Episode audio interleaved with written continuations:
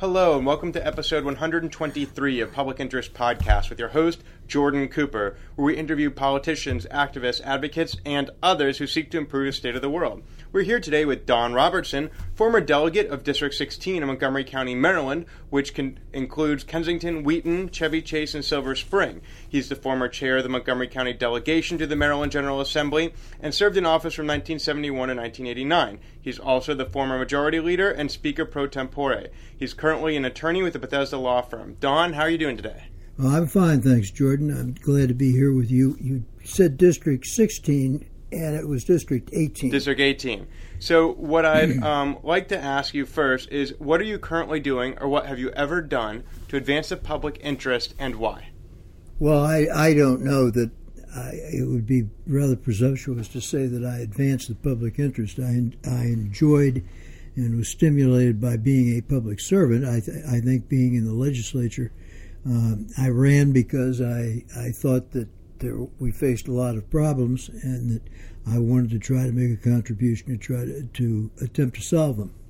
What are some of the problems that first got you involved in the citizen board and civic activism that led to you running for office? Well, actually, um, I was elected to the Citizens Committee, uh, the the the uh, Citizens Committee of the Village of Chevy Chase, Section Three, way back in 1968, and one of the, the biggest problem that um, that we faced at that time uh, was a state highway administration problem. As a matter of fact, which I later faced as a delegate from Montgomery County. Yeah, so but but more broadly speaking, I ran for, I ran for office uh, for the House of Delegates uh, for the reason I indicated that I wanted to try to make a contribution. But you saw some big problems. You said with traffic was one of the main. Well, that was that was uh, actually I didn't foresee that. I that was just one of the problems that we faced on the village uh, on the citizens committee of Chevy Chase. But when we when I ran for the House of Delegates, delegates, of course, that was uh, 1970, and the and the country was still in the uh, uh, and we still are, but we were then 15 years into the civil rights movement. Uh, we were then in the middle of the Vietnam War. There was a lot of, of discord in the country, in the in the um, uh, in the area. Uh, I felt that um, those were major problems. The environment was beginning to be uh, something that people focused on. There were a wide range of, of problems that um, that uh, faced the world at that time. Some of them still exist, um, uh, and certainly there were far more than I mentioned just now. But um, in any event, I felt that um, that I could probably, or at least I wanted to try to make a contribution to try to solve them. So you mentioned some of the issues like Vietnam, which is a federal issue. So as a delegate, there wouldn't have been much you could have done on that front without running for Congress or running or, or, or working on a campaign for a congressman's staff. You know, that issue would have been more difficult to address. But the environment um, and traffic congestion and development were issues that you may have been able to address as a delegate. What were some of the uh, top agenda items and, and that you began to execute and were successful at executing, or frustrated in executing while you were in the state legislature? Well, that, there's a whole range of them, and they they changed over the over a period of time. Mm-hmm. Uh, let me just say that you're quite right about the uh, Vietnam War being a uh, federal issue. Although we did a, a, year or two into my first term, we, there was a resolution in the House of Delegates, um, probably in the Senate too, uh, uh, expressing opposition to the Vietnamese, uh, Vietnam War. Mm-hmm. So it probably is not something that the legislature should have dealt with. Uh, but it, uh, just as an aside, it did, did come before us. But the, the, the broader point that I was making is that, that at the time that I ran in, in 1970, there was a lot of discord uh, on a variety of issues. I felt that people were not listening to each other as well as they should be. Mm-hmm. Um, I felt that uh, that I could uh, uh make some contribution to trying to solve some of the pro- minor problems that uh, I shouldn't say minor, but problems of lesser significance than, than the federal government faces. Um, uh, that uh, the General Assembly encounters, and I, I was involved over the course of the time that I was there uh, in a variety of issues. Um, I spent more time on election law, ethics um, legislation, um, but uh, every now and then I would um, become involved in as a working on a bill on an entirely different subject, like the Public Service Commission, uh, that that kind of thing. But I spent I I spent a lot of almost all of my time in the legislature uh, from the very beginning, uh, with some administrative responsibility. So I spent more time organizing and dealing with process and procedure than I did on sponsoring bills myself. So, uh, I was a member of a variety of committees, and uh, I think one of the most important things that a legislator does is play an active role on committees, and I did that. And we were reacting to a, on various committees. We were reacting to uh, many different issues. So, let's get a little bit more specific. So, you said that you were working on administrative issues, which, but you also ran for office in order to ameliorate the discord that was present. Uh, it was was it was a discord present in the Montgomery County delegation in particular? Uh, no, I I'm just talking about so nationally, societal level. At, in society, there was there was a lot of uh, there were a lot of issues, and I felt that uh, uh, that people were not listening. One thing that I felt was that people were not listening to each other as well as they should. And if, if people listen to each other a little better and yeah. rec- recognize the other person's point of view, that some progress might be made to solving the problems. So, so it sounds like a lot of what you were doing was really listening. That people weren't listening to each other, so you went to office to begin listening to those whose voices were outshouted. I went to uh, I, as I say, I went, I went with the idea of making some kind of contribution. I, I uh, really needed to learn how I could make that contribution. I one thing I did feel was, and I said in the very beginning, that people weren't listening to each other, but uh, but I had a rather indistinct idea of uh, how I could make a contribution at the state level. Uh, it turns out that I became very interested in a number number of issues and uh, um, devoted my my time and efforts to the to them when I was there. Let's dive into those specific specific issues. Well, I mentioned I spent a lot of time in election law, ethics uh, legislation. How did you reform election law and ethics legislation? Well, you use the word reform. I'm not sure that I would. Uh, that I think is a uh, uh, uh, a word that not everybody would agree with. I, but I, I, I worked on on legislation that I uh, election legislation that I felt would um, would improve the the uh, election administration's process in in uh, the state of Maryland. Um, um, with respect to ethics, um, uh, there, the laws were much further, de- uh, much less developed than they were in election law um, in 1979, largely because Ben Cardin was then Speaker, had become the Speaker of the House, and really wanted to move forward on on ethics legislation. We've been working on that for several years. Mm-hmm. Uh, there's been a lot of emphasis on that. But and for our listeners who don't know, Ben Cardin, who uh, Don Robertson just referred to, is now the United States Senator, senior senator representing the state of Maryland. That's correct.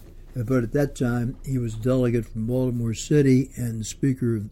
He became the Speaker of the uh, House in 1979, and he um, um, asked Helen Koss, who was, an, was another delegate from District 18, uh, and who was chairman of the Constitutional and Administrative Law Committee, and me to pull together a lot of different proposals that had been made over recent years to um, in a um, in an ethics bill, and ultimately um, that bill that we did, and that and that bill, as it was amended by the committees and by the House and the Senate, became the Maryland Public Ethics Law of 1979. So does that prohibit lobbyists from giving uh, money or making gifts or, or, or, bringing legislators out to dinner? Well, that uh, that became no in the, the, you, the way you stated covers too much. Uh, the ethics law covers conflicts of interest, financial disclosure, um, so if somebody makes a contribution to a politician, that politician has to report it to the state board of elections. Yes, but there'd already been a reporting process. Um, uh, we pulled a, a, lot of things together and created the the uh, state ethics commission, hmm. uh, at, uh, which didn't exist prior to that time of that of that uh, bill uh, that is now the law. But then there were further developments in that process, and Ben and I, Ben Cardin and I both played a role after we left the legislature. Um, in and I could be off by a year or two, but in roughly 1978, um, I'm sorry, 1998, um, uh, Senator Cardin had been gone from the legislature for 12 years, but he was asked to chair a committee that would uh, uh, look at proposals to revise that ethics law that I just mentioned. Mm-hmm. He did so, but he left out. He didn't leave. He left for future consideration mm-hmm. uh, the lobbying part of that bill. And the following year, I was asked to chair a task force that looked at the lobbying aspect of that bill to uh, to make what suggestions we uh, a task force could make as to cha- uh, uh, changing the ethics law to deal more specifically with with lobbyists. Why would you say that's important? Why is it important that lobbyists shouldn't be able to contribute too much money to politicians? Well, let me say let me say first that I think lobbyists play a very important role because they they help to focus the issues before the legislature. They sometimes bring information to the attention of legislators that they don't have. Um, the problem, in my opinion, arises when legislators become uh, too amenable to what lobbyists have to say. And uh, I think one thing that may contribute to that is is um, uh, undue contributions by lobbyists to legislators and to their campaigns. And while I actually can't remember the speci- all the specifics at this point, we, uh, the task force that I chaired, uh, did um, impose some new restrictions on contributions by lobbyists to legislators.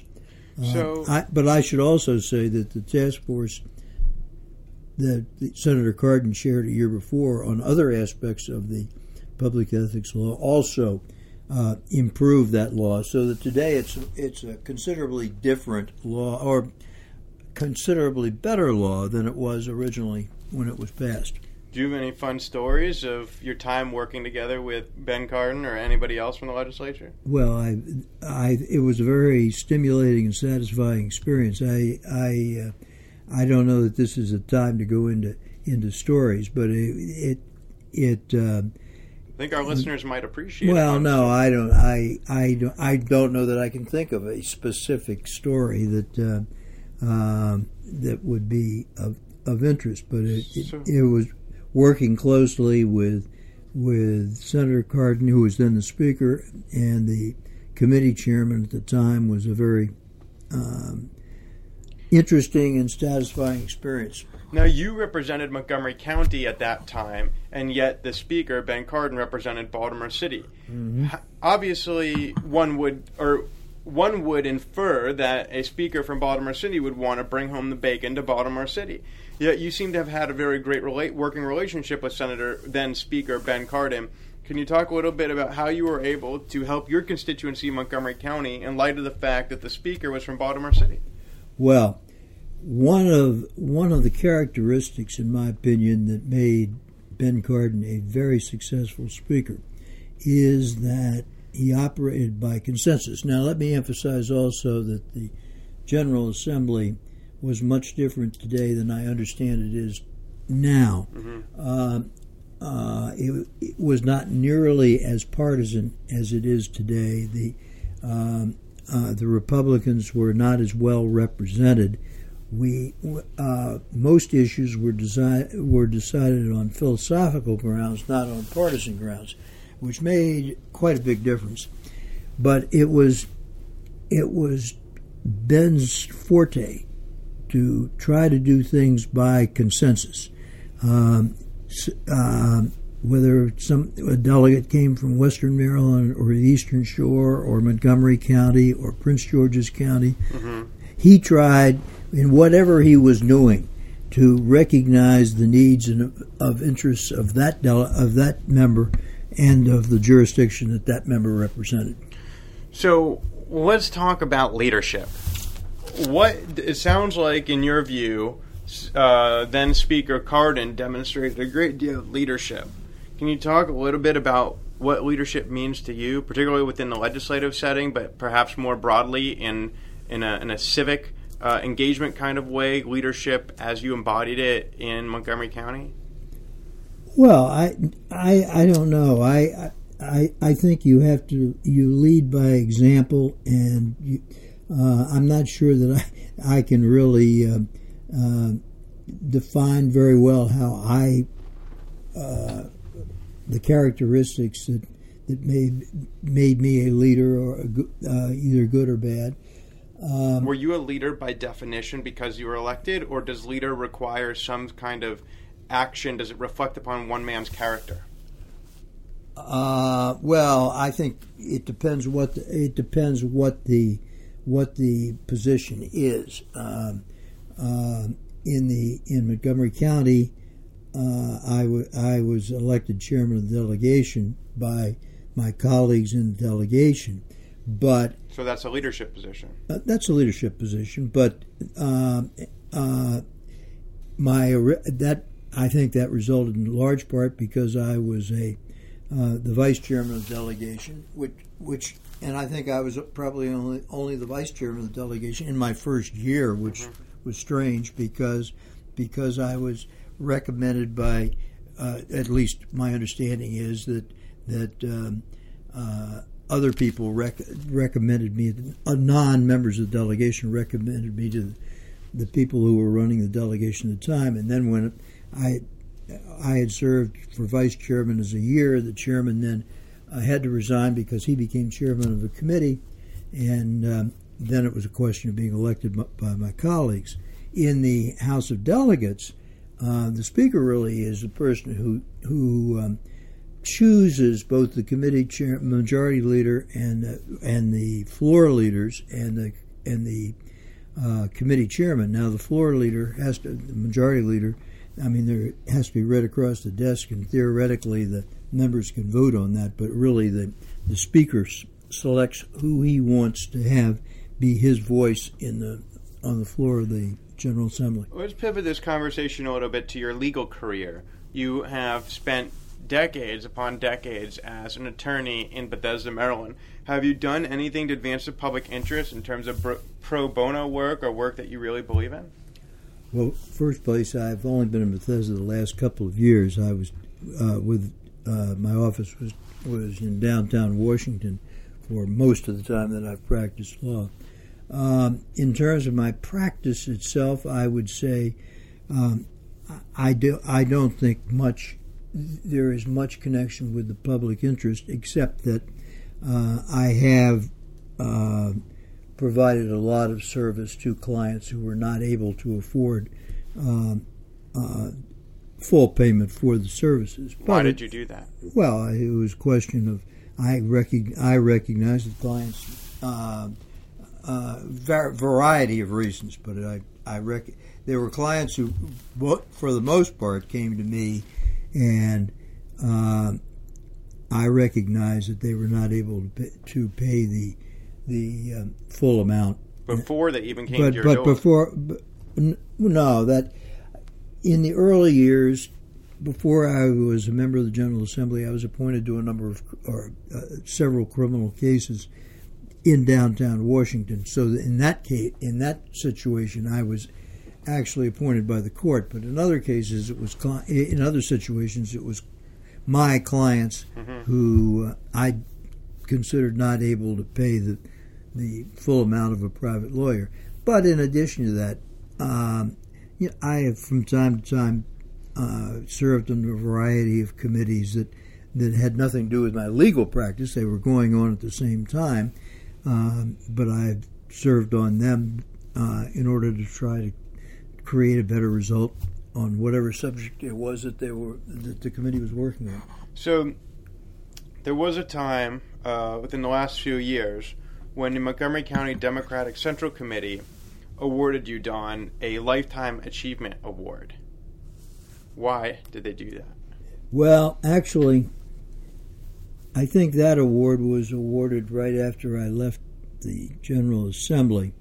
Um a couple of years ago, uh, I received another award, and I think that was probably more because of of age and uh, somebody they the um, they needed to find somebody to uh, some recipient for the award. I, that one was called Democrat of the Year or something like that. Well, I appreciated that, but I don't think I had done any more in that year than I had done in a lot of previous years. Uh, Which might mean only that each year you held a very high bar Uh, no, I, I really don't think so. I, I, uh, in the years since I've left the legislature, I have served on a, on uh, several committees. uh, The ones I just, some that I just mentioned, but I have not been very active in the in the Democratic uh, organization in Montgomery County. Well, uh, as we approach the end of the podcast, I'd like to ask you to reflect upon uh, your motivations for public service, but now that you have uh, led very many years in the public eye, uh, reflect upon a legacy that your career in public service has left, has created. What is the legacy of Don Robertson? Well, I don't think that. I think you probably overstated. Uh, I don't. I don't think that there is any real legacy. But I, um, to the extent there is one, I think that probably it is of uh, someone who was elected uh, and who applied himself or herself uh, to the job and um, accomplished a limited amount as a result of that. And that has been Don Robertson, former delegate of District 18, the chair, former chair of the Montgomery County delegation, the former majority leader, and the former Speaker pro tem of the Maryland House of Delegates. Uh, currently an attorney in Bethesda, formerly an attorney in Washington, D.C., who speaks with great humility, precision, and deliberation about his lifetime of service. He does not uh, expect laurels to be thrust upon his head. Don is a man who saw few problems in his own way, according to his words, tried to make a difference by solving those problems in the way that he could, and within the context of, of many other individuals' efforts and larger the efforts of larger organizations, he was able to contribute his share. Uh, for Don, public service has been a portion, but not an all consuming uh, identity in his life. Uh, there are many other aspects to Don's life, and, and this aspect of public service, though a common thread throughout his life, is not necessarily the strongest defining feature. It is one feature that has given him some meaning, but with the typical humility that Don greets this sort of conversation, uh, his legacy is is much less grandiose than um, than than than uh, might otherwise be the case. So, Don, I'd like to thank you so much for joining us today. Oh, Jordan, thank you for having me. And this has been episode 123 of Public Interest Podcast with your host, Jordan Cooper, where we interview politicians, activists, advocates, and others who seek to improve the state of the world. Remember to subscribe at publicinterestpodcast.com, listen on iTunes or on the podcast app on Apple products. Should you wish to speak to Don, you can leave a voicemail at the phone number listed in the Contact Us tab of the website. Thank you so much for joining us, and we'll talk to you next time.